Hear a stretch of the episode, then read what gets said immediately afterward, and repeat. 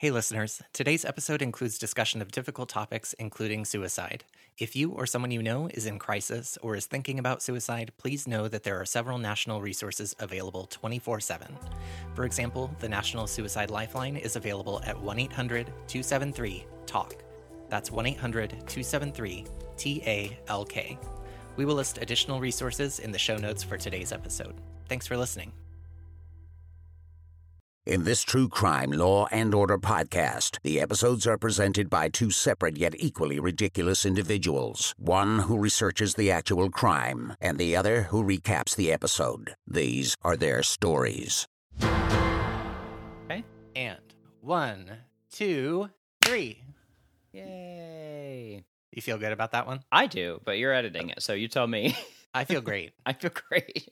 I feel amazing. I'm doing amazing right now. you know what I hate? I hate when people use the phrase amaze balls. Oh, really? Why? I think it's annoying. All right. I'll, I know I'll it's really popular. A lot of people say it.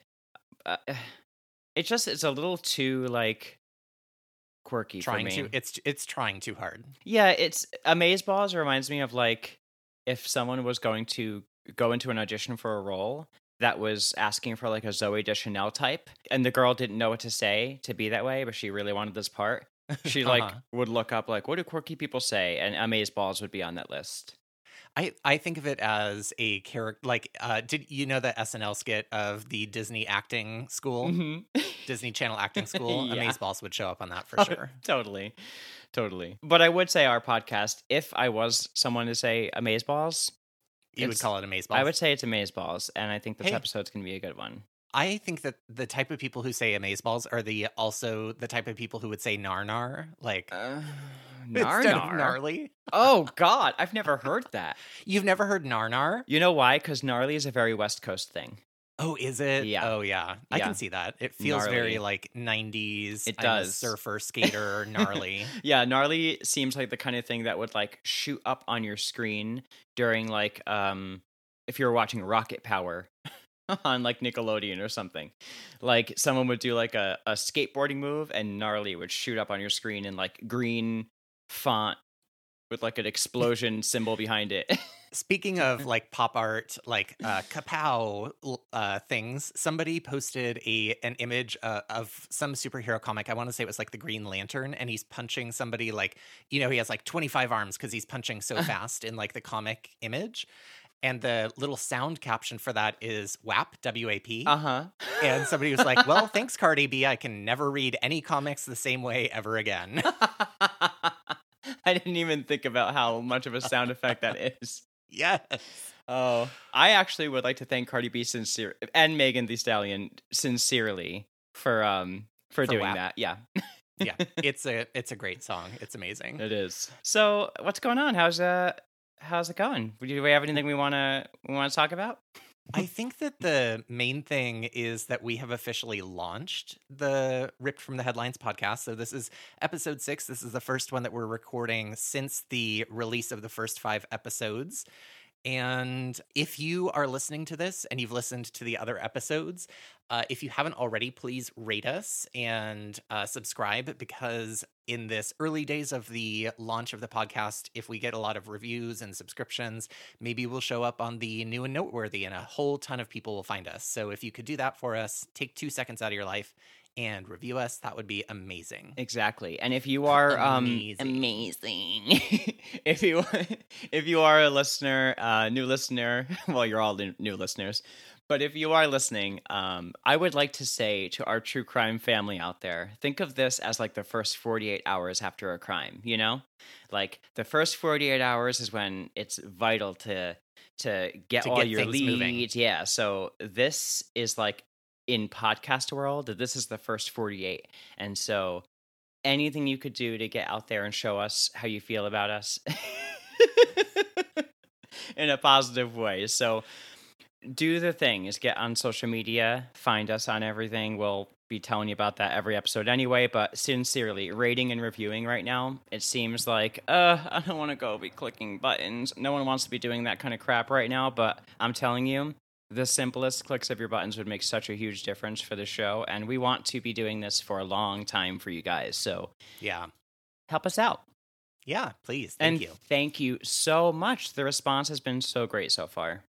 I know it's pretty incredible. We Matt and I have another podcast uh, that is a uh, like a book club podcast, and I think within like the first two hours of the launch of Ripped from the Headlines, we like beat our records for like the first couple of months of our other podcast. So, uh, very appreciative of everybody who is listening and subscribing and all that cool stuff. Yeah, thank you so much. We're we're so excited. You guys are doing everything we would have wanted to happen with this podcast so far is happening. Like we want to have engagement and you guys are engaging with us. We want to have people who are interested in giving us feedback and we've gotten great feedback. So yeah, you're you're doing everything that we could have ever dreamed of. Amazing. you're doing amazing. You're doing amazing, honey.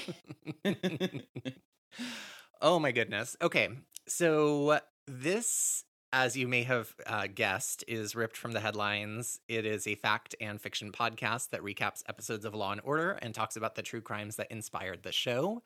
I am. I was about to say I am Matt, I but d- I am not. Matt. I almost I could hear you saying I am Matt from the way you were saying it somehow. somehow that I am could have only been followed by a consonant beginning name. Yeah. That's actually Matt over there, Yeah, that's me all the way over here. all the way over there. I'm pointing, Mhm. and uh, I'm N. hey, This week is episode six of Law and Order, and this one is. In- Are we ready to dive in? Is there anything else you wanted to talk about? no, I think I think we're ready to dive in because I'm really curious about how you're going to preface this uh this episode because it's really interesting. Now that I've watched it, even though I was anticipating this, it's very Yeah. interesting. Okay, okay. So this is episode six, and technically, this is actually the pilot episode of the show. So it's the first one that kind of, I guess, got it picked up for broadcast, publication, hmm production. Sure. And uh, it's titled Everybody's Favorite Bagman. And th- so this aired sixth in the sort of sequence out to the world. Right. And I know that I complain about the bad writing on Law and Order, but this one really takes the cake. Like this. I feel like it it was a totally you can definitely tell well first of all like I'm sure you're going to talk about you can definitely tell the difference in in quality of filming. yes. Not that what we're watching what we watched in the episodes is anything to, you know, write home about, but it's markedly different and I don't know if you researched this at all, but I looked up because I was like they look different. The the actors even look noticeably different a few of them. And Oh, so yeah. I looked it up and it says that this was filmed 2 years before the series premiered. Oh wow! So this was actually in like '98 then. 88. Eight or sorry, '88. Yeah. Yeah. So this was filmed in 88 and so some of them have gained weight, lost hair. They're Yes. Okay, Captain Cragen. Oh no, uh, ADA EADA Stone. Mhm. He, he's bald in the rest of the episodes, right? Am Yes. I am I making that up? Cragen and Stone have both lost hair since Okay. 88, and um, Greevey's gained a, a noticeable amount of weight. Chris Noth is noticeably getting a little bit older because he's so young, so you could tell Yeah, difference. yeah. And um, you notice the cast thing also, I'm sure, which I don't know if you're going to mention or not. The cast. The thing? casting change. No. Oh, so I don't know if you picked up on this because he's only featured very briefly, but the opening credits are the actual opening credits for the show. So they're the credits from 1990, showing all the Okay. characters as they are now. But the actual, um, oh, I didn't write down his name, but I can find it. But either way, the person who plays D.A. Schiff normally Oh is yes, Steven yeah, yeah, Hill. In this one, it's a different DA. Before Steven Hill was cast as DA Schiff, this was the original person who was cast as the DA. Got but it. by the time it got picked up, he was already committed to something else. So we see Adam Schiff being shown as the DA in the opening credits, and then it's a totally different DA that we never see again as the DA. But fun fact should come back, I think, as like a random character down the line. So, my note about this episode is that it's so poorly written with cheesy dialogue and and an almost incomprehensible storyline to me Mm. that, that I was like there were several times where I was just getting so frustrated with the episode because I was having such a hard time keeping track of who were they talking about and Mm. what kind like it felt like they were just like they weren't as concerned about telling a really gripping clear story in this episode as they were like trying to give a vibe for the show to kind of like market it to the to the production companies to see if they wanted to pick it up or whatever A hundred percent. um because i was like i don't i don't even understand what's going on and i found it hard to care at times we rewound so many times. so many times. Yes. So, all that to say, the episode opens with two beat cops in a car. Again, same as the, I think the last episode we talked about, or maybe the one before that. yeah, it's a it's a it's a, A common trope. thing. Yeah. so, they're talking. The driver is talking about how he wanted to buy a Cadillac, but he ended up with, quote, an Asian ant box. And I don't even know what that means, but I'm just going to assume that it's racist in some way. Sure.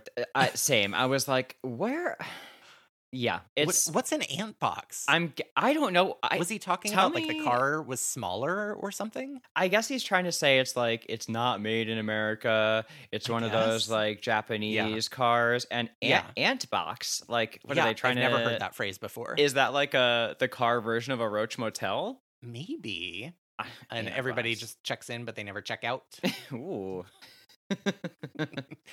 I literally just Googled ant box to see if I could find anything. And uh, I guess there are, it's like an ant colony thing, but I don't, I don't understand what that has, has to do with cars. It's a care either. ridiculous reference, and if Yes. anybody out there knows what an ant box is from hearing it, I would love to know because I would. I'm willing to bet zero. Yeah, hundred percent. And um, for sure, we're gonna start a a cover band of Alien Ant Farm and call it Alien Ant Box. Oh, I'm so into it. We'll we'll cover their cover of Michael Jackson's Smooth Criminal. That'll be on our next episode. Give us a give us a week to practice. And are you okay? Not not even a little bit. Not even a little bit. All right. So they spot they're like driving along and they spot a uh, a car where people are sort of like running away fast and they see a man hanging out of the car and they uh, see that he's injured. They call him a Vic, which, you know, victim. Mm. And they chase after the men fleeing away from the car. A few minutes later, or I don't know, some amount of time later, Greevey and Logan arrive at the scene, and Greevey has a, there is oh, wow. Oh, Okay, yeah. so Greevey, the whole episode has a cigar in his mouth. The whole episode. And he and Logan are heading toward the scene saying that the victim is still on the scene and that emergency services are are taking him to the hospital. But they arrive at the scene and we see the victim laying in a stretcher and the EMT or the police officer, I'm not sure who, is like shining a flashlight in the victim's eyes, but his eyes are closed. And so I'm not sure what kind of medicine they've been trained in, but I'm pretty sure that's not a test for anything Uh, because it's a test for battery life on the on the. on the on the, flashlight. You're absolutely right. It is a test for the battery on the flashlight because like his eyes are closed. Like that's supposed to test like pupil dilation to see for head injury kind of stuff. I'm assuming, you know, trust me, I'm definitely a doctor, but that looked like no kind of medicine I had ever seen practiced before. It was the equivalent of someone uh, trying to look busy when their boss is walking by. Oh my god, they just grab a stack of papers and a clipboard and, and you start walking really fast so that it looks like you're in a hurry to get things done. Yeah, the closest thing he could find was a flashlight, and he just like inst- he didn't know what to do. Yeah, absolutely. So the director just said, "You there? You're the doctor. Do some medical things." and he's just like tapping the the stethoscope on his forehead. Uh huh. Uh huh. anyway, Greevey recognizes the victim and asks the beat cops if the victim's ID has been found. And they say no, because his wallet was stolen, but they had run the plates on the car. And they find out that it was a man named Chuck Halsey, who we learn is a councilman. Councilman? Councilman. Yeah. apparently who has been very vocal about complaining about the streets being unsafe. And Greevey goes, I hate media cases. And then we get the title sequence. So I think he's assuming that there's going to be a lot of Publicity. publicity and, and news. And which ironically we do see a little bit, but not very much. So yeah, I think they were just like you said. They were trying to put a little bit of everything in this episode yeah. because also fun fact, this was uh shopped or it was dr- like CBS was supposed to get it, and then they said Oh. no, and then they gave it away to um, I think ABC, who then also said no on it, and then NBC got it. So it was a process. So I think they were really Yeah. trying to put a little bit of everything in this uh, episode, like oh. There's just going to be media coverage type stuff. There's going to be a cop with a cigar. Oh, there, God. you know, there's going to be racism. There's going to be sexism. There's going to be everything. So, L- literally everything. yeah. And then they deliver you just a little bit of nothing. We go girl, give us nothing. This episode should be titled The Kitchen Sink. That's really what they should have titled this episode because they really tried to give us everything in this episode and and and under-delivered on everything. yeah. So we just got the kitchen sink. Literally just the kitchen sink. So then after the title sequence, we're in the hospital and Greevey is gesturing emphatically with his cigar. And there's a nurse who says, You can't smoke that in here. And he's like, It's not lit. Okay, then why are you like waving a cigar around in the in the hospital and sticking it in your mouth? It's so weird. Bizarre. And he's complaining about how journalists are such a pain in the ass for police because they called and they, you know, follow up on leads and, you know, what do you know? Da da da da da. And indeed, and indeed, as they come upon the hospital room of Councilman Halsey, they there's like a bevy of journalists who are talking to a man who's saying now do you see what chuck's been screaming about uh basically you know his his whole like the streets aren't safe thing Right. this justifies what what Chuck has been complaining about. And then he escorts Chuck's wife away from the cameras. I don't know who that man actually is, but I'm assuming he's like the family lawyer. Because I don't I don't know that we ever learned his name really, but doesn't matter. Yeah. I will say, I thought that some of the extras acting in this was far better than what we're seeing later on. Yeah. And I'm Yeah. wondering if that's on purpose. I'm wondering if they needed to, because this episode's tone is also a lot more, there's a lot less humor, like little There is. humory It's- moments in this it's one. kind of it's kind of grittier and like dirtier and it and it almost feels like something like they made if it were today, they would have been aiming for like a Netflix series. Yeah, yeah, you know? yeah. Yeah. It just feels like definitely a different vibe than the rest of it, and I think that as much as we tease about the kind of ridiculous, over the top acting, I think they really got it of good balance after this episode. Yeah, hundred percent. So uh Greevey and Logan follow that man, the family lawyer, I guess, and the councilman's wife, and they overhear the doctor, who I swear to God is a is a uh, is a like extra actor. What do you call that? Somebody who's like not really a well known actor, but oh, like um, like a character actor, maybe? no, I think No, a character actor more is like a well-known. yeah.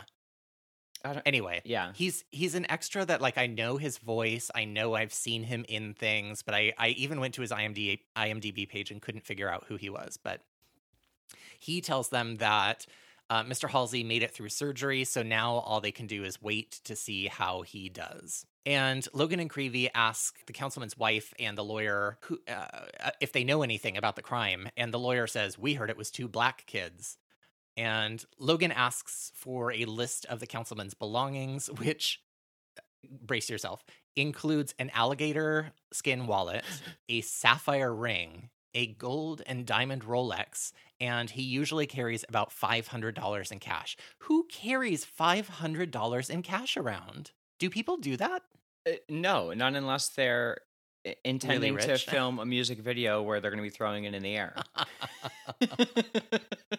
just $500 in singles. Their wallet is like actually a brick that they just stick in the back pocket. Their alligator wallet, yeah. We, we get it. He has He's money. rich. He's loaded.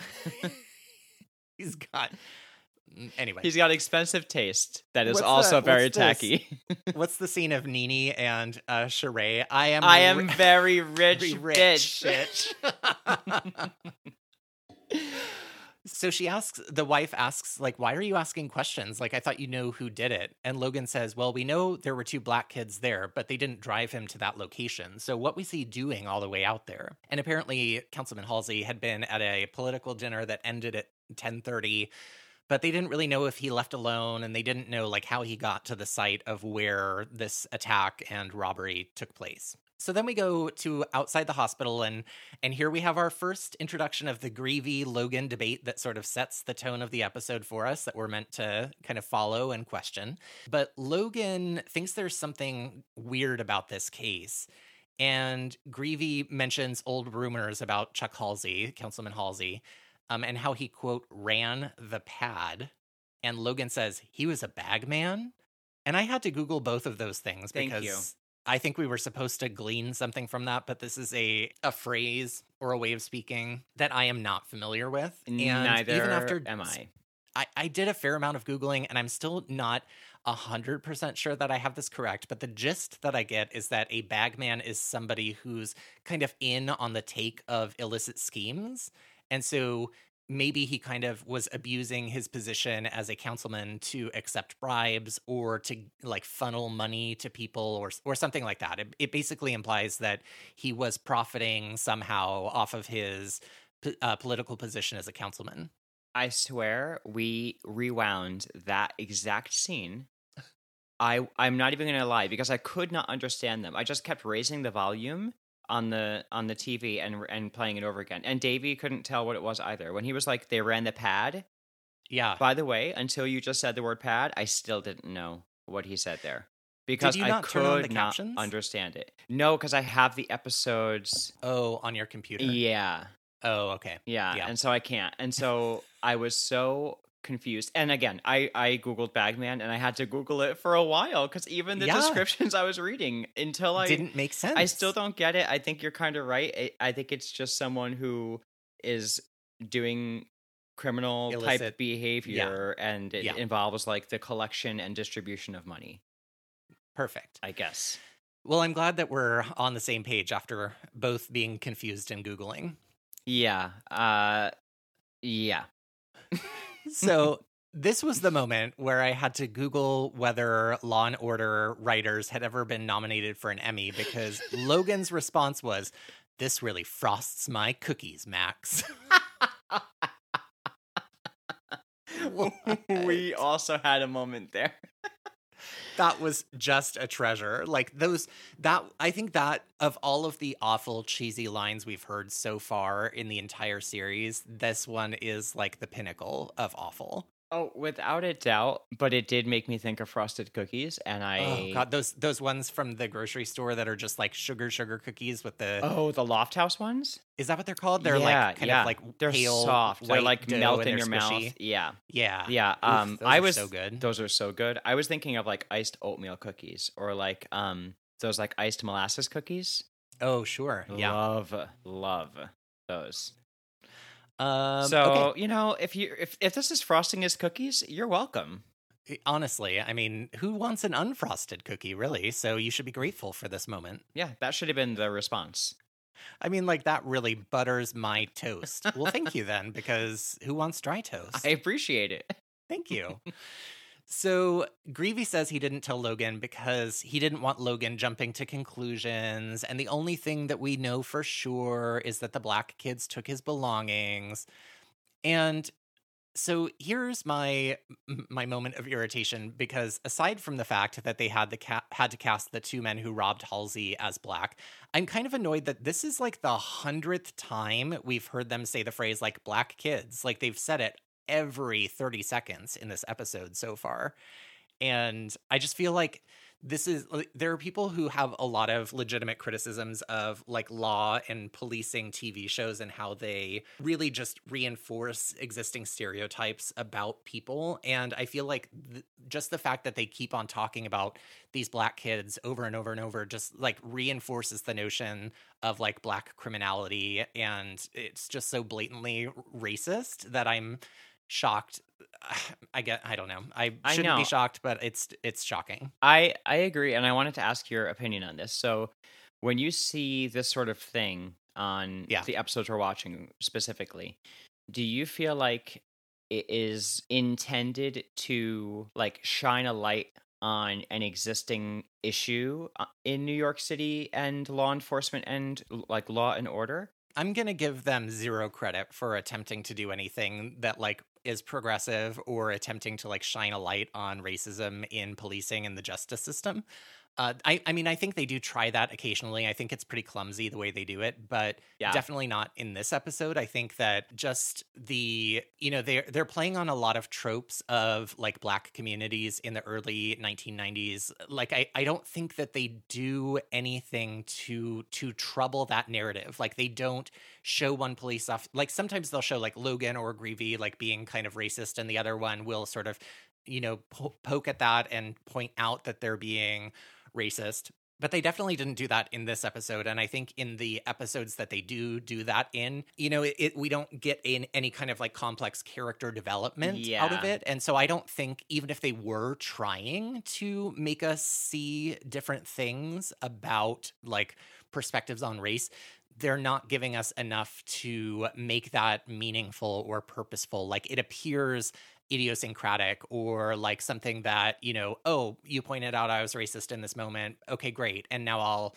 now I'm fine. Like I've absolved myself of any potential future racism or the or the harms I've caused in the past with these perspectives. Like it's just I just Yeah. don't think that the show is set up to do that kind of troubling of problematic narratives Right. in that way. So I Yeah. I agree. I think that I, I wanted to ask that because I kind of feel like I'm giving them the benefit of the doubt in most of the episodes that that's what they're sort of trying to do because I feel like this was like it wasn't the first sort of like American police pro- procedural sort of thing, but it was Yeah. the first one with this sort of tone and in a long time and I think most procedurals and media have as we've seen today when we look back have done a pretty piss poor job of mm-hmm. portraying victims in general and Yeah. law enforcement in like a more accurate light. And so Right. I think that this show was created with that in mind. So I do think that they're trying, but I think that the word you used when you said clumsy is like the best word for it because yeah. I think by their by 1990s standards, it's attempting. I wouldn't say in this episode either. I think this episode is sort of like a. It's like they set up the devil's advocate, but they keep him there. You know, what I mean? they don't. Yeah, they don't give you the other side in this episode so much. But I feel Yeah. like in the other episodes they try, and I think by like previous standards it's clumsy. Yeah, and I think by today's standards it would be like really lazy. Really? Oh, for sure. Yeah. I think if anybody does want to see like a police procedural type show that does do a pretty good job of talking about like racism and oppression within systems of policing, the uh, I think it's Netflix. It's definitely on Netflix. I'm not sure if it was like a Netflix original.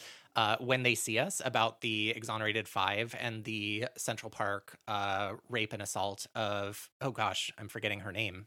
Oh, okay. Well, actually, okay, I feel better now because she wasn't named at the time. So I'm just going to leave that as it is then. I think that show does a pretty good job of of really shining a light on how much race and racism influences the the criminal justice system in a seen it. much better way than Law and Order. Oh, you haven't seen it? No. Oh, it's it's heartbreaking, Yeah. but it's really incredible. okay, I'm gonna have to watch it. burped. Um, yeah, it's really, really incredible. So definitely put it on your list. Yeah, definitely.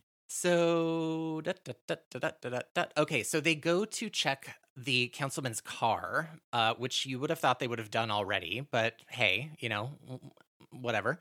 um, and in the trunk of the car, they find a fur coat. And Logan apparently is some kind of expert in fur prices because Greevey asks him how much it would cost, and Logan uh, says that it must cost 12 and up, which I was like, okay, what do, I wonder what that means, like 1200, 12,000. And so then I googled the cost of fur coats and it's definitely at least 12,000 because the the prices that I was seeing today were closer to like 40 and 50,000 dollars for a fur coat. Who is out there buying fur coats for this f- period? And with the oh my god, Yeah. must be forty thousand dollars. I know, uh, honestly. Four thousand dollars would change my life. I- I just don't even. Yeah, there's so many things I would spend fifty thousand dollars on. Before there's, yeah, I would never buy a fur coat to begin with. Okay, so then they go back to the police station and they're talk- talking to Captain Cragen, and Captain Cragen is like fondling the fur coat and saying basically that we can't ask the wife about the fur coat because if the guy does wake up and they've asked the wife about it and it's not hers, and so basically he's implying that finding the answers to this case are less important than protecting the fact that this councilman might have been having an affair? Like what ki- what kind of justice system is this? I know, I know. So Greevey is really working this like gumshoe aesthetic that he's aiming for in this episode, smoking his cigar vibe. Uh, and like he's in the middle of the the police room where all the phones are ringing all the time. And he just really needs like a fedora and some like harsh lighting through like some like horizontal blinds on a window. And he could like absolutely be in a film noir movie. Oh, hundred percent. Where is the magnifying glass? where is the magnifying glass exactly so apparently uh, narcotics uh, Uh, they hear that narcotics might have found one of the young men involved in the robbery, and so they they head on down there and they see him being held in a cell with a a case of the quote yips, which again is another thing I had to Google. And coincidentally, the the phrase "the yips" is an episode of your favorite TV show of all time. Guess which one? Oh God! If you're being sarcastic, it's got to be How I Met Your Mother. it's How I Met Your Mother. Yes. Not shocking that that show would name one of their episodes "The Yips." Oh God! Oh, okay. that's so funny. The Yips.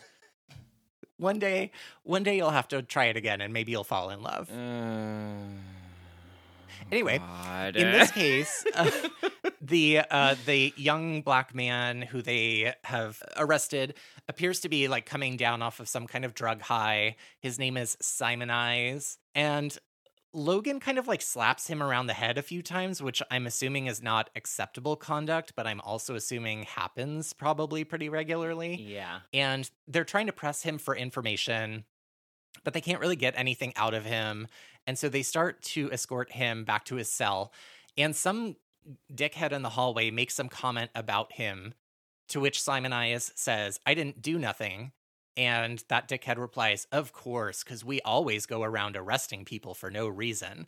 Okay, like the irony just writes itself in this episode. Amen. that is actually often what you do. But Right. hey, so this guy, whoever he is, and he's one of those characters who I was like, I can't figure out who you are. He seems to know who Simon friend is, his friend Tremaine. And they always hang out together, so he's probably the other kid involved in the robbery. So then we cut to Greevey and Logan in an apartment building that looks really run down and they are searching Simon apartment. And I, I think it's his mother, maybe, who's there. And she says, Oh, Simon's done something really bad this time, huh? And Logan pulls out the Rolex in the in the shoe uh, in one of Simon Eyes' shoes, and it's the Rolex of of Councilman Halsey. Right. And I just want to say they are so gingerly going through this apartment. They're so gentle and like, "Oh, we're just Yeah. looking. Don't worry." And then even to the mom, they're like, "Yes, ma'am. We're just looking. Okay." And they're like really kind to like a little girl in the hallway that's like, "Are you the man?" But we know from everything we've seen that when most apartments I've seen after a search from like documentaries and things, it's like Yeah. torn apart Torn with apart. zero regard for Yeah, they anything put in nothing back. Yeah. Yeah. So that's that's a nice that's a nice story. Yeah.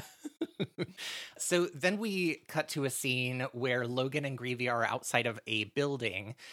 And Logan tells Greevey, make lots of noise. And Greevey, like, whips out his gun and runs into the building while Logan runs around to the backside toward the fire escape. And we hear Greevey yell, Tremaine Lewis, NYPD. And we see a young man running down the fire escape. And I don't know if uh, this was really included in the character backstory, but apparently Logan graduated from the Wiley Coyote School of Policing because as Tremaine is running by, Logan grabs a metal trash can lid and smacks him in the face with it. And little cartoon birds start swirling around his head. I thought you'd like that one. Oh my god. And then he reached into his pocket and he pulled out a hammer that grew 20 times its size with the word Acme on it and then Yes. smacked him on top of the head. and a bump grew out of his head that went about four feet high, but it's okay Yeah. because all he had to do was touch it with his finger and press it back and down. press it back in. That's right.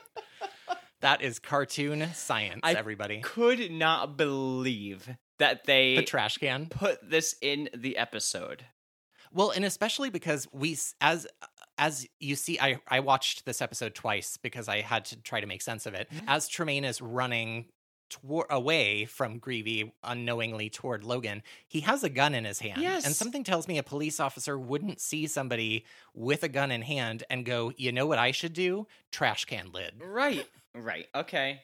I couldn't I forgot about that part. Don't know how. Yeah, it's it's possibly the only good moment in this episode. Mhm. Okay. So they are interrogating the two men, Tremaine and Simon Eyes, together, telling them that they're going to charge them with murder too. Both of them claim to have done nothing. They uh, say that they basically came upon him and his throat was already cut when they got there.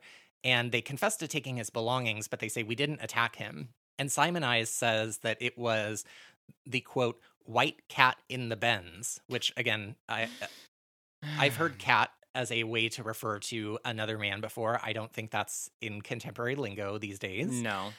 Uh, but he he left as soon as the truck pulled off, and Greevey says, "What truck?"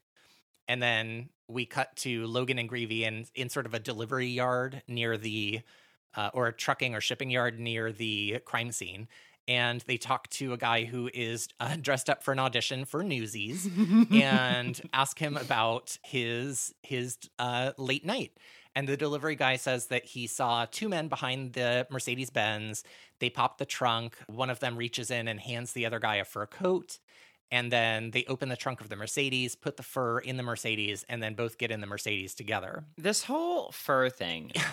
The fur thing is a completely unnecessary plot device. Okay, here's the thing the fur coat is like this weird plot device that you think the whole thing is going to center around, like maybe he was cheating on his wife and the wife found out and had him killed. Like, no, no, no, no, no.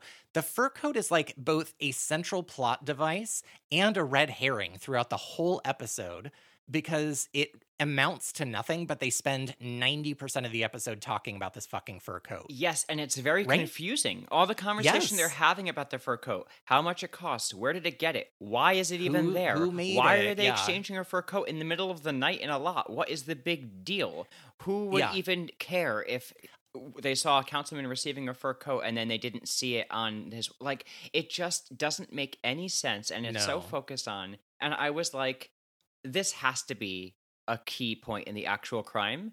I'm just No, gonna nope. spoil it right now in case It's anyone out there. It's not at all. Like, what is this? Did you ever watch The Bone Collector, the movie? Oh my gosh, I think I did. I'm pretty sure I have. It's been a long time, but I always get the Bone Collector mixed up with. Oh, you know what? No, I always get it mixed up with Along Came a Spider for some reason, and I did not see the Bone Collector. Okay, The Bone Collector is a I thought it was an excellent movie for it's an it's an hour and 58 minutes long and I would say for an hour and 45 of those minutes it's really good. And then at the end it's like a it's like a murderer they're trying to catch the murderer type thing and then at the end they introduce a random character that you had seen for 2 seconds and they're like, "Oh, that's the murderer." Like it was just so anticlimactic and and like not connected to the first hour and 45 minutes of the movie that you're like it's so unsatisfying that you're like wow that was really shitty writing like you didn't even make this worth my time and that's very much how the fur coat feels to me well, anyway spoiler alert. sorry oh yeah if you haven't seen the bone collector which came out in hold on, 1991, uh, probably. No, probably like 1998. 1999 so it's only 21 years old so spoiler alert if you're still catching up on movies from 21 years ago And you know what? As someone who hates spoilers, I have to say, if you did get that spoiled for you and you have any type of feeling about it, when someone says at the end, just fast forward. if you don't like Yeah. spoilers, yeah your fault. okay. So they Greevey and Logan head to a furrier to talk about the coat because they're trying to get a sense of like there's no tags on the coat. It doesn't say who it's belong who it belongs to, so they're trying to figure out where it came from and what it could have to do with this crime. And so they're talking to the furrier who basically says there's lots of varieties of different coats and so, you know, and different qualities. And Greevey holds up the coat and says, This is the scene that made me furious. He said, So is this coat more of a Meryl Streep or a Whoopi Goldberg? And the furrier says, More the latter, I'm afraid, and proceeds to describe how it's this low quality thing. It's it's flashy, but it's basically trash. So, just again, in the continuing disgusting racism of this episode, we not only get an an element of like just comparing two women again like pitting two women against each other to compare their quality but we also get this like added element of racism blended in with this misogyny so fuck the writer who wrote this and that writer is dick wolf who is the creator of the series so fuck you dick wolf Honestly, I I was so put off by that that statement, and so was Davey. We were like, we had to pause and like talk about it for a second because Yeah. I was like, I can't believe that this would have been allowed to be written even in Honestly, 1990. if I were Whoopi Goldberg, I would be furious. Right. And I was trying to think like 1990, Whoopi Goldberg was doing role like big roles. So it's Yeah, not even like they were in, like- saying she's not like a um a famous As actress. well-known of an yeah, actress, I would say she did like more comedies. And I was wondering if that's what they're trying to say. Like, oh, this is like a knockoff because like Meryl Streep is doing serious films and Whoopi Goldberg is doing comedy. I don't know. I, I'm, but even if that was like a a fake excuse I can come up with. And then I was like, oh, well, she wore fake co- uh, fake fur and like Ghost, maybe. No, I'm jumping Jack Flash. E- no matter what I say, even if that was what they were going for, it would be tone deaf or ridiculous to then pick a black actress and a white actress and then Yeah. pit them against each other and then say that the black actress was being compared Low to something quality. low quality. So Yeah, like even exactly. in the best case scenario, it's still like what are you doing? It's foul. How did that not go on the cutting room floor but we're watching like icing my cookies? yes. So the furrier sends them to what we're, I think, meant to see as a, a lower rate fur shop or coat maker to kind of track down where this coat came from.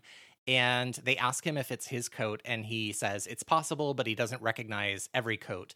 And through some kind of weird cop telepathy, they decide that he's lying and start to kind of like intimidate him and and get more information out of him. So they ask who bought this coat, and he said it was a gift. And so they ask him what kind of car he drives, and he says, I think I should give my lawyer a call.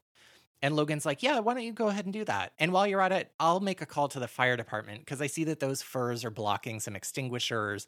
And Greevey's like, Yeah, I should call the the building, I don't know, maintenance, not building maintenance, but building inspector. I think I saw some building violations. So the guy is like, Okay, okay, okay. Uh, the name is Tony Scalise, which is apparently somebody who is from the Muscucci family, which I think we're meant to interpret as like a, a sort of mob family. Yeah. And so the furrier is worried about what happens to him if Tony finds out. So they go and get a warrant for Tony Scalise, and we see Robinette for the first time. And Robinette says that Stone is willing to file charges against Scalise, but it's a reach. And Greedy says, Gre- sorry, Greevey. My autocorrect changes Greevey to Greedy, and it's still fine. Ariana he Grande. says- Greedy. So he says, I've put away a lot of guys on circumstantial evidence.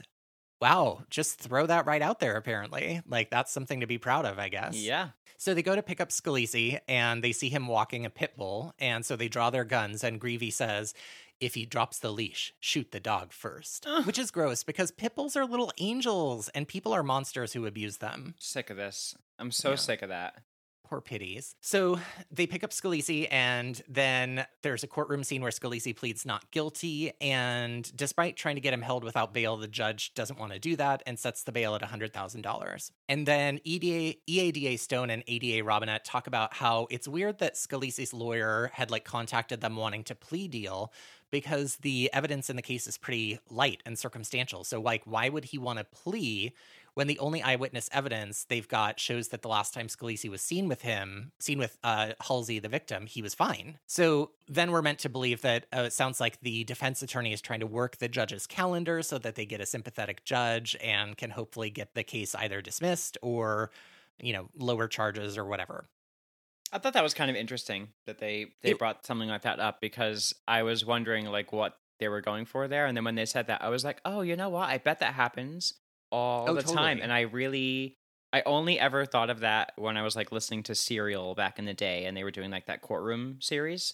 Oh, yeah. Um, Season three, I think. Yeah, and then I was like, oh wow, I never really thought about these sort of like political type of playing the justice system. Yeah, so I thought that was kind Yeah. of cool that they actually included that. I think it would have been cool if this wasn't a kitchen sink episode because it was like Right. I feel like the whole time I was trying to figure out like what am I supposed to be paying attention to because you're throwing like a hundred different things at me and I can't make sense of it. Yeah, it was like a wasted, a yeah, that moment. whole scene was not necessary to the plot, but hey. Okay, so then we get to a scene in the wife's apartment, and Robinette and Stone are questioning her and um, ask if she recognizes the name Scalise because they think that he's responsible for the attack on her husband. And she says, "A black boy named Scalise." and Robinette does his best to prevent rolling his eyes and he just like has this facial expression is that that I interpret as a silent prayer not to slap all the white people in the room. yeah. but then he asks like what's your coat size and she says it's a 12 and so then they they take the lawyer aside and basically are like hey this fur coat is an 8 so this fur coat is not for the wife who's it for and after much hemming and hawing the that family lawyer guy says that uh, councilman halsey was i guess interested in or seeing seeing or cheating on his wife with um, a woman named Alicia Henson, who works at a department store. And Robinette walks in and says, Alicia Hens- Henson, and her hair is incredible. It really if you, is. If you can go back and find this episode, it's worth it just to see her hair because it is pinnacle, like turn of the 90s hair. It's perfection. It is. And she stunning. has the chunkiest gold jewelry on, like Oh, ch- like like orbs of gold hanging off of her ears. But she says to Robinette, I've been expecting you. Ah. And then why? We don't know because it fades away to another scene. Right. and it was a really long pause before she said that too. She like Yes. looked, she asked a question like, "What's this about?" And then when they say what it like who it's about, she like sort of like pauses, looks around, does a really uncomfortable pause. I've been expecting you.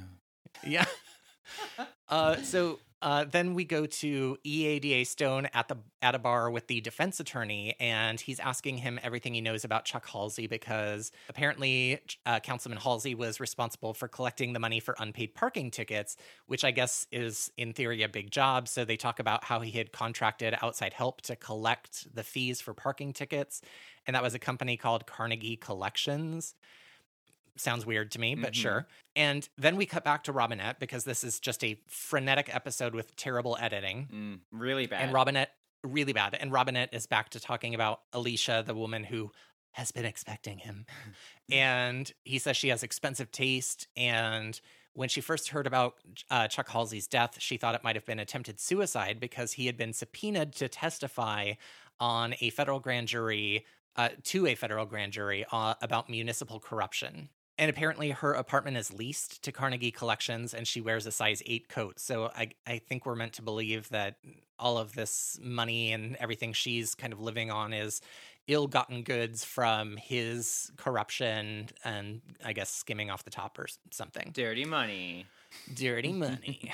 and then there's some weird subplot between ADA Robinette and like a senior black councilman that again it was just weirdly sur- superficial but it, he had tension about like going after somebody who was like the senior most ranking black man in politics it's not explored in sufficient detail but they throw it in there anyway Yeah, in this scene is why I asked that question earlier because I Uh-huh. feel like they were using Robinette's character to sort of like look at some issues of racism. And so that's Yeah. why I was sort of wondering like how you sort of saw this playing out because I thought it was interesting that they were like doing this like other side of it where, you know, Robinette is like conflicted because someone that he, you know, potentially looked up to or he says I think at one part like, "Oh, I I looked up to that guy." i was a, i'm a lawyer because of him yeah. yeah. like to see someone that he sort of got into the game because of. if they had made the episode less about the fur coat and more about robinette's relationship with that councilman that would have been interesting but they didn't do that Yeah, and just to be clear, I'm specifically speaking about just the um, internal conflict Robinette is having, not necessarily the implications that they're making, but you know that sort Right. of like internal conflict, like oh, how do I look at this man, and how do I look at my chosen profession now? You know. Yeah. Anyway, continue. So now Stone is talking to Scalisi and basically trying to get him to give up other names involved in this corruption scheme, uh, or else he's going to try Scalisi for attempt the attempted murder of Chuck Halsey. And then while they're in the middle of this conversation, I forget who walks in, but somebody says that the hospital just called and that Councilman Halsey had died just a half an hour ago. So now this is a, a murder case. And so Scalisi starts trying to persu- persuade Stone to give him immunity in exchange for the names of the people involved, but Stone says no that if he doesn't give up the name of who in the Miscucci family ordered all of this to happen and kind of spearheaded this corruption, there's no deal. So now basically Stone is uh, strong arming him into wearing a wire to get more information on the Miscucci family, which if you've listened to like any true crime stories where, you know, somebody gets arrested for a minor crime and then suddenly has to like wear a wire to like get more higher up people arrested super dangerous. Yeah, and that's why it's always depicted as something super risky to have like a civilian do versus like an undercover agent because it Exactly. puts them at too great of a risk. Obviously, like that's not even like law, and th- that's like common sense. Yeah. Uh, Stone and Robinette head over to the U.S. Attorney's Office, and it's William H. Macy. So we Ah. actually have our first famous guest star. Big time. Big time. I love William H Macy. Love. I'm a huge Shameless? face. A huge face. Huge fan. Um. Yes, I do. I'm. I haven't seen all of Shameless because I don't have the channel, but. Uh, but now I can watch it. But yes, I love Shameless. I loved Fargo. I just, I just love him in everything. yeah. He's a great actor. He's a great character actor, actually. Speaking of character he actors, is actually for me now to, that you say yeah. that. Yeah. So they're asking him for an FBI surveillance team to surveil the Miscucci family and Scalisi. And he agrees, and they release to the press that Scalisi was not involved, or they're they're dropping all the charges against him as a ploy to make Scalisi seem safe, I guess, to to talk to because he's no no longer under threat of investigation. And so Scalisi's lawyer tells Robinette and Stone that he's going to bring them to a meeting with kind of the top people involved in the corruption. So then we cut to the sting, which is at a restaurant, uh, but the the men are across the street in what appears to be a very conveniently located abandoned building to to surveil this sting operation yes. from and we see that a number of high-ranking councilmen are there at the at this uh this dinner and so they name like three names and these are the the senior councilmen who are involved in this municipal corruption and just when Scalisi is like getting the confessions out of these three councilmen a gunman walks in and opens fire, killing Scalisi. Then we kind of cut to Stone making his opening comments to the jury of the trial of, of all three councilmen. And then something happens at the end. That's kind of like the end of the episode, but something happens at the end of the episode that I'm actually going to wait to talk about until after you tell the the true crime story because I think it could spoil the ending of yours. So I don't want to say it yet. Oh, okay.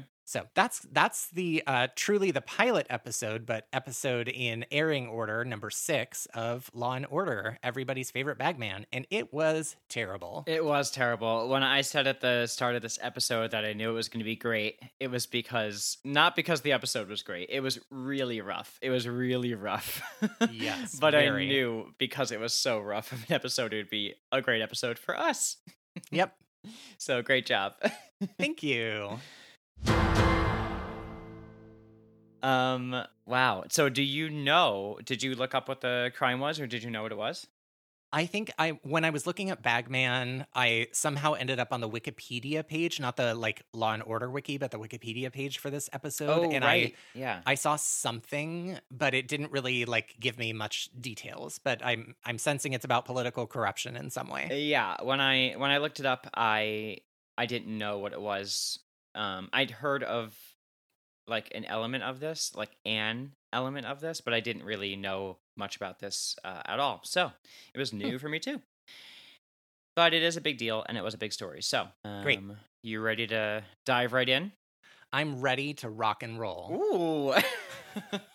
well, okay, so let me tell you. This this episode was inspired by the 1986 New York Parking Violations Bureau corruption scandal. That I'm riveted that, already. that is a that is a mouthful, but I will say, um, well, let me say my sources first before I forget. So, Okay. uh, of course, Wikipedia, and I also accidentally went to that Wikipedia page for the Bagman episode, and I Mhm. yeah, so I know what you're talking about. So the Wikipedia, the Law and Order wiki. Um, I read a bunch of articles, so I was very disappointed not to find any videos to watch because I love a video to watch Yeah. for research. But I, I tried. But anyway, so there's a Daily News article, uh, a New York Daily News article from 1999 by Kieran O'Leary, two articles from the New York Times, 1986 and 87, both by Richard Meislin, who I assume was following, who were covering the um, the scandal at the time. A UPI article by um, Sina Gressin from uh, 1986, a Queen's Chronicle article from 2018 and a New York Magazine article from 2012, which was by Mark Jacobson and was really, I think it was pretty well written and it was very helpful for some new information. So, big shout out to Mark Jacobson because I was having a hell of a time finding out w- what is going on now. What happened? Yeah. Yeah. Okay. Awesome. Everything I was finding was from like 1986 while it was happening, so I had to pay very close attention to the dates on all of my articles to see where it was because the story Got is it. not exactly linearly reported either. So, okay. um, while the story was sort of like, oh, Sorry, my phone just started making noise. while the story was like a big, are you? Did you do that on purpose? I didn't. I'm sorry. I don't know what's happening. Okay. oh my gosh. So while this story was a big deal, um, it's not like the tr- traditional type of crime story that we will probably be covering or that I would go for. Um, there's no murder, but there is a tragic death. There's deception. Mm. Yeah, there's political Is there a intrigue. fur coat? Because that's really what I'm in it There's for. not a single fur coat or anything like it. Chunky gold jewelry? No. Dynasty hair? Nothing? Okay. I'm sure there was dynasty hair, but I, actually there is some dynasty hair. I I I uh, pulled some pictures from some of the articles I was doing so that we'd have some stuff to post when we post this episode. You'll Okay. see some good good hair. Yeah, so it's it is interesting, and I will say I prefaced this a lot in my notes, saying like, okay, just bear with me. But actually, as I read more about it, it it, it was more interesting than I thought it was Okay. it's definitely um not in my wheelhouse so i actually looked up other stories from this time period at first like oh maybe i should do something else but uh You're like, maybe we should just uh, skip you know but then as i was doing that i was like i'm sure there will be episodes we have where there actually is no specific true crime. So i'm just going to save the one i looked up for another day and just get into it. So i'm sure we're going to have a lot of corrections from this because like i said i don't know anything about politics. I don't know jack crap about about politics to be honest like it's a it's a topic i'm not really comfortable talking about in my everyday life because i'm not super like learned on it yeah just bear with me and correct I mean, correct politics me are later r- really, really complicated. Like the the workings of the political system are unbelievably complicated. So I think there's a difference between not caring about politics and not necessarily knowing the inner workings of it. exactly i do care i do care but i just don't i'm uncomfortable as i i hope lots of listeners can relate to this because i just you know whenever topics of, of politics come up i'm obviously very interested i'm obviously very in um Invested. invested yeah and i obviously have a candidate that i am i'm obviously not voting for trump and so i i care but i don't feel comfortable being like part of the um conversation i'm more of a listener because i need Yeah. to learn more before i start Yeah. spouting off and sounding like one of the idiots i hate on social media who like says a lot but says very little talks a lot but yeah. says a little like i'm Yeah. doing right now but in any event, that's just the preface to say I am not a political commentator. I'm not Wendy on Potomac. So oh my god. let's start with the uh, the key player of this. It's um, Donald Manes is his name. He's uh, he was born in Brooklyn in the 1930s, and he was an up and comer in the New York political world by his mid 20s. He is the, um, or at the time at least, he was the youngest ADA in Queens history. He Hmm. was 27, and he was the youngest city council member at 31 in 1965. Wow. By 1971, he was selected specifically by the Democratic Party to replace Sidney Leviss as Queens borough president. And so I needed to pause for a second because I've never even heard of what a borough president was, and I'm from New Mhm. Jersey. so, um, yeah, so for those out there who don't know, New York City is separated into five boroughs, and this is all taking place in and around Queens. So there's Manhattan, Brooklyn, the Bronx, Queens, and Staten Island. And although I, like I said, I'm from New Jersey, like 20 minutes outside of New York City, loud and proud, I did not have any sort of like love affair with New York City until like m- much later in life, like my mid And the 20s. yeah. So not an expert here, but each borough evidently has a president and i read that their like role has been greatly diminished over time like what they Oh. are in charge of but they still exist. And this is straight from wikipedia what a borough president is. The borough president primarily acts as a spokesman advocate and ceremonial leader for the borough They have budgets from which they can allocate relatively modest sums of money to community organizations and projects, and they appoint members of the 59 largely advisory community boards in the city's various neighborhoods. So there it is. And and what's the name of this guy? he is Ronald Manes. Okay. Okay. I'm just gonna I'm taking notes so that I don't lose track of who people are. Yes, because there's a few names in here. They're important because they're all involved. So Ronald Manes, and he, uh, so that's what he does. You know, he's appointed as the borough president, and um, the most important thing I found out about the borough president is that they are referred to, um, like colloquially, as the beep. I'm officially running for borough president. I want Yeah. that so bad. How? Who doesn't want to be the beep? Oh, jeez, that's amazing. Oh my god! Yeah, that was the thing I would have expected. They should have centered the whole Law and Order episode around the term beep, and we would have been way better off. way better. The other piece of information to know about this, to give some kind of context, is that Queens is the largest of these five boroughs, and it is the most ethnically diverse. Um, Okay. One article said it was the most ethnically diverse county or area in the country. Oh, So, not sure how valid that is, but and the population of Queens alone was 2.2 million in 2019, which was more than a quarter of the population of all five boroughs combined. So, Wow. yeah, pretty big place, Queens. I don't really know why Fran Fine ever left to go work at the Sheffields, but you know, Que- Queens is. I've been there many times, um, mainly because the airports that service New York are in Queens, or New York City or in Queens, and uh, it's not the my favorite place. I'm really fighting back the urge to do a Fran Drescher impersonation right now.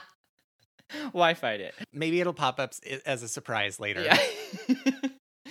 so Manes was basically by 1986, after um, multiple re-elections to the same seat, he was viewed as the second most popular or second most powerful, I guess, pop- politician in New York at the time.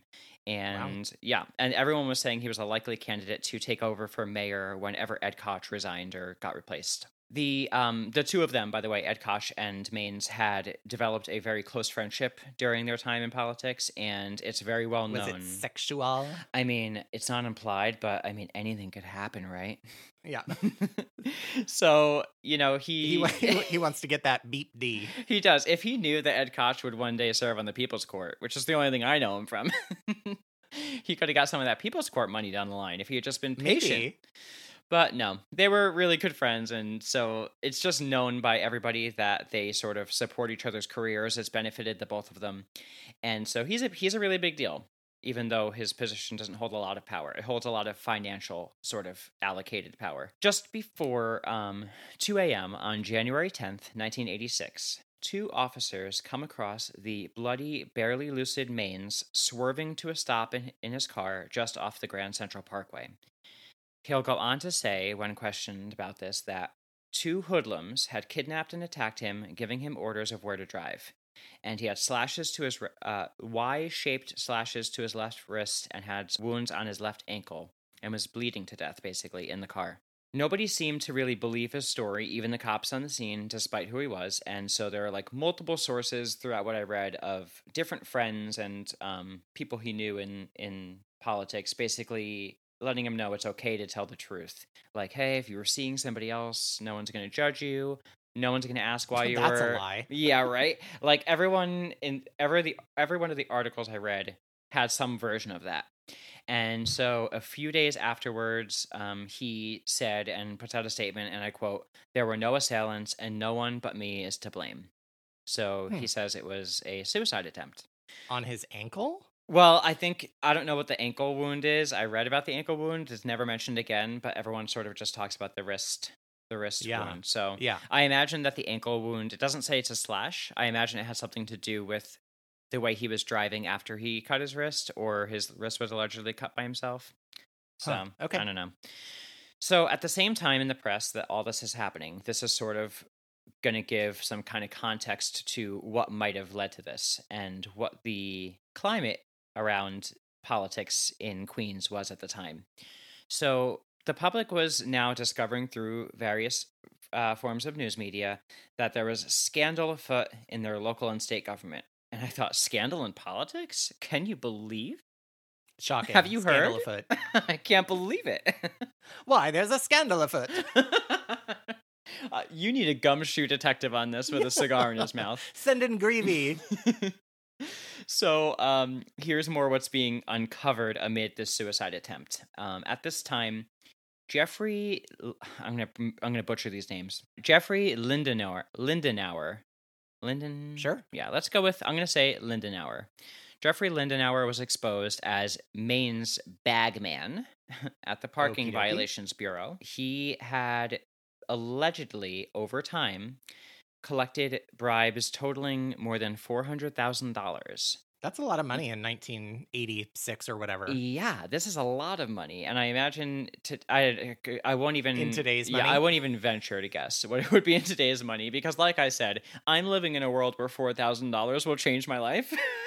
Honestly. so I don't even know, but it's a lot of money, and so I'll, I'll look it up while you continue with the story. Thank you. A lot of dirty money, at least. So, Lindenauer was running a psychotherapy institute at the time that the Daily News article I read about it said was, quote, based on two phony doctoral degrees he had bought from a diploma mill.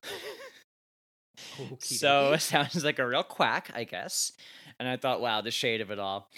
So him and Manes are just buddies. They're not colleagues, they're really good friends. And this is what Lindenauer's history is.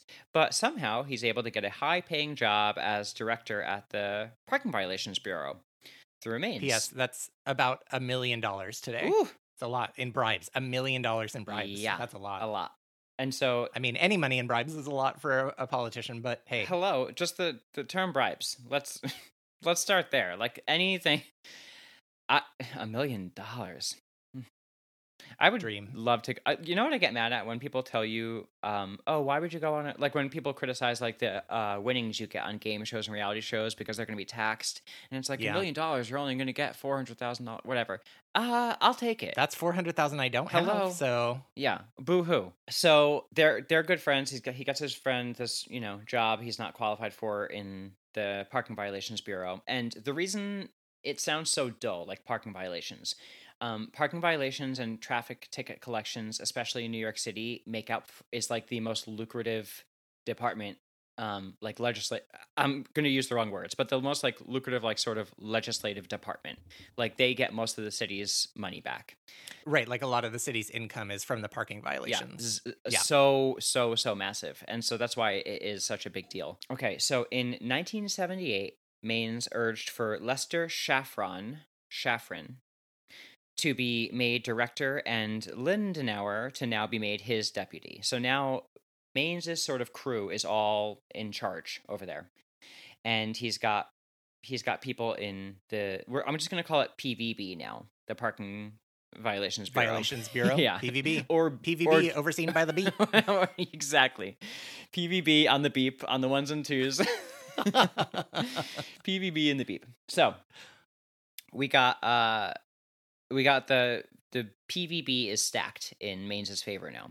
In Yeah. 79, they took their first known bribe from Datacom consultant Michael Lazar. And Oh, Datacom. I love Datacom. do you know Datacom? I have no idea. Oh, I was like, is. wow, okay. You know that's a company that like doesn't exist anymore or it got like No, it doesn't. by IBM or something. Yeah, I, I they were known as a company that was aggressively pursuing parking ticket fines Oh, from people in exchange for. They they were known as a company that uh, I guess a collections agency, but they were known for being pretty aggressive. And what they did was they the bribe was that they in exchange for contracts with the bureau they gave five hundred dollars in cash monthly to Manes and Lindenauer, and by the the fourth year it was it had been boosted to getting twenty five hundred dollars a month. wow. Yeah, they split it half and half. How nice. In 1980, Bernard Sandow, and all the names I'm saying are important.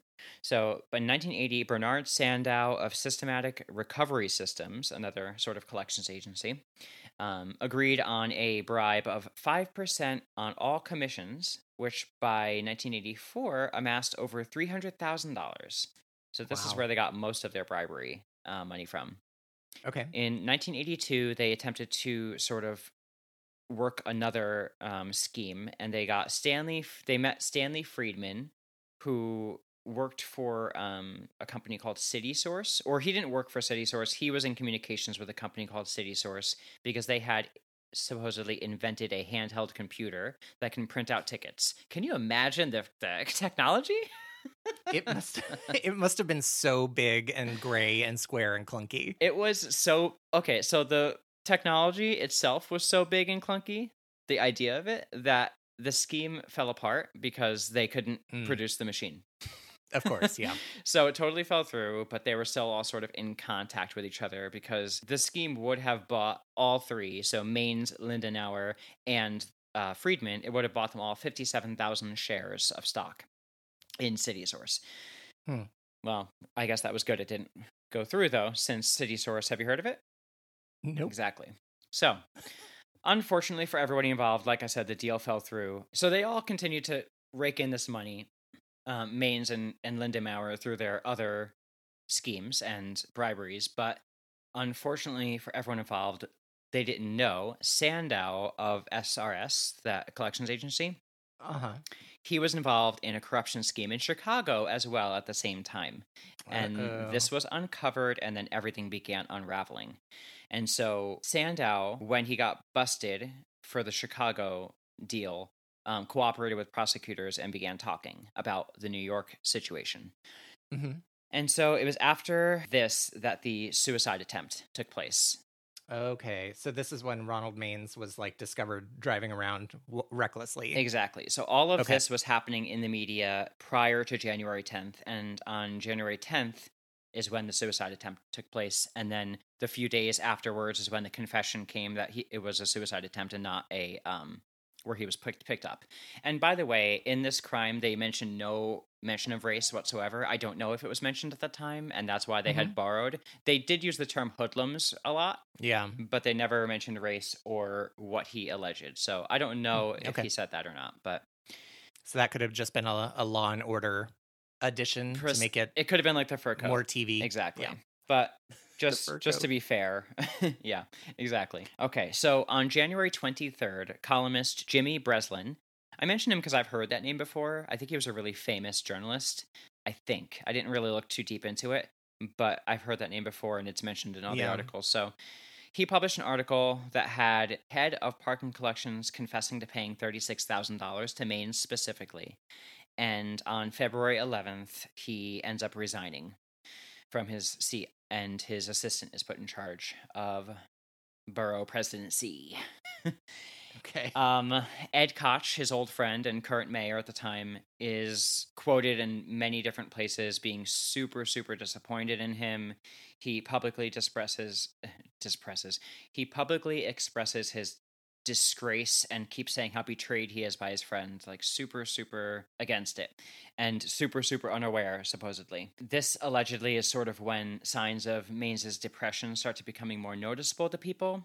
And however, it is known that um, we have people close to him that following the suicide attempt, he had been seeing a psychiatrist and had been diagnosed with depression and was starting to take antidepressants, but had a difficult time taking what was prescribed to him because he had really bad heart condition. I'm really confused uh, that this is is really just being treated as a suicide attempt though because it seems really bizarre to attempt suicide and then get in your car and start driving around. Right. It's it's very strange. They never really explain what his state of mind was around that suicide Yeah. attempt. It's really strange. But I, I don't know what if it was a suicide attempt indeed. I don't know if his intention was to like if he like thought of it in the car because he was so panicked. Because the Yeah. the idea is what everyone is saying, including him, was that everything that was coming out in the press, his sort of whole life was unraveling, and he saw the writing on the wall, and that's why he, you know, attempted suicide. Right. Yeah, okay. Agreed, though, that is a strange detail. Like I said, he had been diagnosed with depression by a psychiatrist and he had taken antidepressants, but he couldn't take them anymore because even on the night of the suicide attempt, he, um, when he went to the hospital, he had suffered a heart attack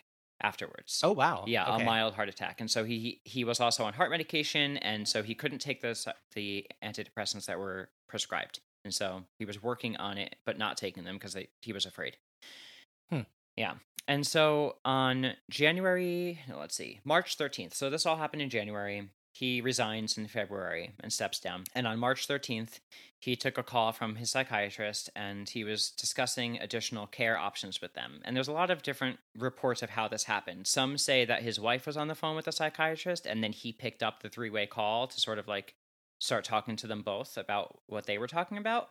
Or Yeah. they were saying that he was on the phone and his wife was just like listening in, kn- known to him, but like listening in. Okay. Because this is back in the day of like everyone's got a house, multiple house phones, and they're all listening on the same line. They're on the party line. Yeah. So the most believable and concise and consistent story is that he was sort of manic. Um, he was having some Mm. sort of episode. So this led to the wife calling the psychiatrist on his behalf because he Okay. was so freaked out. And she's Yeah. discussing with him what they should do, and he is agreed to go to um to what they're calling a mental hospital, which I think we would not use that term anymore. Well, like a psychiatric facility, I guess is more I guess so. Right. Yeah. So they're talking about that, and he is downstairs with his 25 year old daughter, sort of pacing.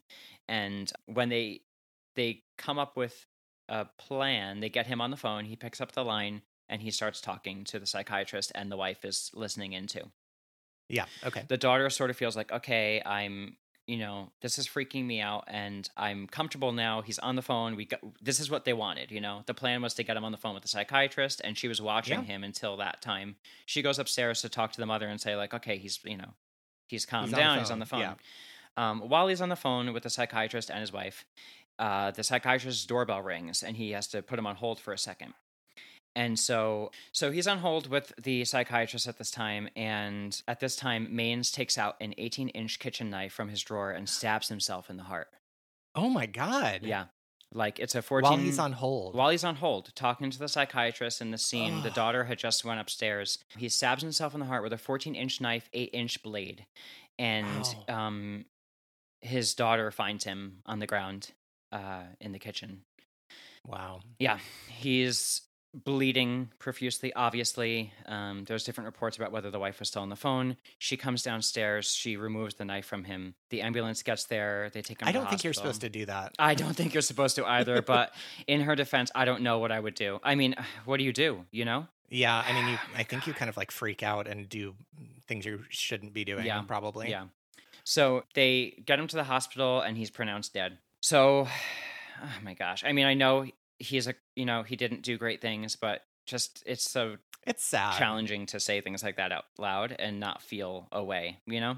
Yeah, I mean, it's like sure he was involved in this corruption scandal, but a we don't know what drove him there. B like clearly he was not somebody who was well Right. physically and in this period mentally. So it's it's it's sad. I think. Yeah. Right. So he's pronounced dead, and all of this goes, you know, it's big in the press, and it's it's all just confirming all of the allegations against all the people he was involved with. And so in March and April after his death, um, one after another, the other men involved that we've that I've quoted that I've named earlier begin to get their indictments. And so Yeah. Friedman, Lazar, and Shafran specifically, um, as well as Marvin Kaplan, who we haven't talked about, but he is the chairman of Citisource. So he's Okay. sort of the guy in charge where I guess Shafran, I think it was, works. They all come under fire and they're all found guilty and ra- of racketeering, conspiracy, and mail fraud charges, carrying really lengthy prison sentences if they're all sentenced to the maximum. And Yeah, isn't that what they like put Jimmy Hoffa away with? Is racketeering or tax evasion? I think so. Yeah, I think racketeering. Yeah, and I didn't even know what racketeering was until I still don't yeah. know. In my mind, it's something that pirates do with me. In my mind, it's something that Serena and uh, Venus Williams do on the tennis court. Racketeering. Got it. Tennis Uh, racket joke. So that's the potential jail time of all of these things. Um, and fun fact is that Rudy Giuliani served as prosecutor during these um, during the Federal trial for all of this. Would we call that a fun fact? It's a fact. It's a fact. it's an interesting fact. Okay. his meager beginnings. coincidence. His Yeah. beginnings when you know maybe maybe he had uh, a little bit Integrity. more. Yes, that's the word I'm looking for. So yes, so here's what they all actually receive and and um, carry out. So Lazar received three years um, and a two hundred thousand dollar fine. Shafran got three years, two and a half of which were suspended. So I assume that means he didn't serve them. Yeah. And a $48,000 fine to the city to repay some of the bribe. And Kaplan got four years and was fined $250,000. The heaviest sentence was given to Friedman, and he got 12 years. He was sentenced to 12 years and barred from politics for the rest of his career afterwards. Um, It was like two, he got a lot of sentences, but they all ran concurrently. So he got two 12 year sentences and I think two five year sentences. Wouldn't it be interesting if we, you know, did things like that? Like, say, if somebody was a like impeached, for example, like saying, "No, you can't run for this office again." Right, right. That, Because that would seem logical to me. because your character is in question. Right, Yeah, I wish I had written down the quote from the judge. I really wish I had, but it was basically that. He basically says Yeah. like these terms are going to be served concurrently for you. You're welcome. Only if you are agree to not work in politics forever afterwards. Otherwise, I think the other 12 year sentence could have run afterwards. Yeah. So he agrees and he serves how many years do you think he serves out of the 12? I'm gonna say one and a half. Uh, okay. So it was a little worse than that. He serves 4. okay, Um, but four was the minimum. So, uh, yeah. you know.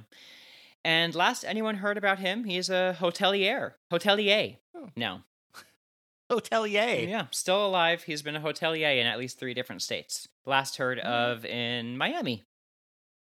Yeah, I read a little article that he uh that he's quoted in, but I don't think it's important, so I didn't include anything else about these people because really this is about the crime and although he's not a victim of the crime, he's the victim of a he's the victim of a few things, you know. Uh Friedman. Manes, I would say. No, Friedman Oh. Friedman Yeah, yeah, is kind of a D bag, I feel like, you know. Um Kind of a D. you know, I feel like these guys are all sort of d bags in general, but I feel like Yeah. uh, obviously Manes suffers the heaviest sentence, and he, although I'm sure you know a d bag, you know, dirty politician in all, by all accounts. You know, it is he is the victim of a lot of other things. He's the victim of a few broken systems out there. Um, Yeah, not yeah. limited to, I guess, healthcare and the way mental health was looked at and the yeah. amount of uh, focus that was put on things that he clearly was suffering from. But yeah, I mean, not to excuse him. mental health care in the late 80s was like the the dark ages by comparison to where we are today. So- Exactly. The um the silver lining is that the scandal served as a catalyst for the creation of the Campaign Finance Board in 1989, which regulates political spending. I guess that's good. I don't know how effective Yeah, it's been, but I'm sure it's better than it was. maybe. So that's one thing. And at his funeral, then Assemblyman Anal Hevesi, or Adam, I think it was Adam, but it says Anal, and I know that's a name. I don't know. I think that I think my autocorrect changed Adam to Anal. Or oh my god, imagine autocorrect changed Adam to anal. Anal. oh my god. It capitalized it though. Anyway, I think it's Adam. Oh, oh, I figured it out. It's Alan. I probably Alan. typed it wrong. you typed anal. wow. Yikes. Freudian slip. So, Yeah. the then Assemblyman Alan Hevesi said during the eulogy, quote, I must tell you, there may be some confusion because of the recent events, but it doesn't have to be. That's not the reality. Forget the image. The real Donald Manes was an outstanding public figure. And a lot of the articles I read do go on to say a lot of the really incredible things he did in his early career, but there are Mhm. some other things he tried to do that weren't so great either. So, you know, it's all this is to say, like, I agree that, you know, we shouldn't be defined by one action and that this is not all he was. And I'm sure there were a lot of redeeming qualities about him, and human life is valuable and it's sad it was lost in this instance. Um, Yeah. I'm really glad I read about this one because I was not interested at all, at all, to go into this one. And uh, yeah, I feel like I learned a lot, and I feel like I um you're well versed in in city politics now. well, you know what? I feel like I learned a lot about uh sort of how I look at crimes like this. This is nothing on paper that I would ever be like, "Ooh, this is a crime I would cover if we were choosing." Right. So I'm kind of Yeah. glad that we have this format in our podcast because it's going to sort of gonna force the two of us, us- yeah, yes, yeah. into topics we're not necessarily comfortable with. So So the the thing I, I don't how much more do you oh, have? Oh, that's it. That's the end. Okay.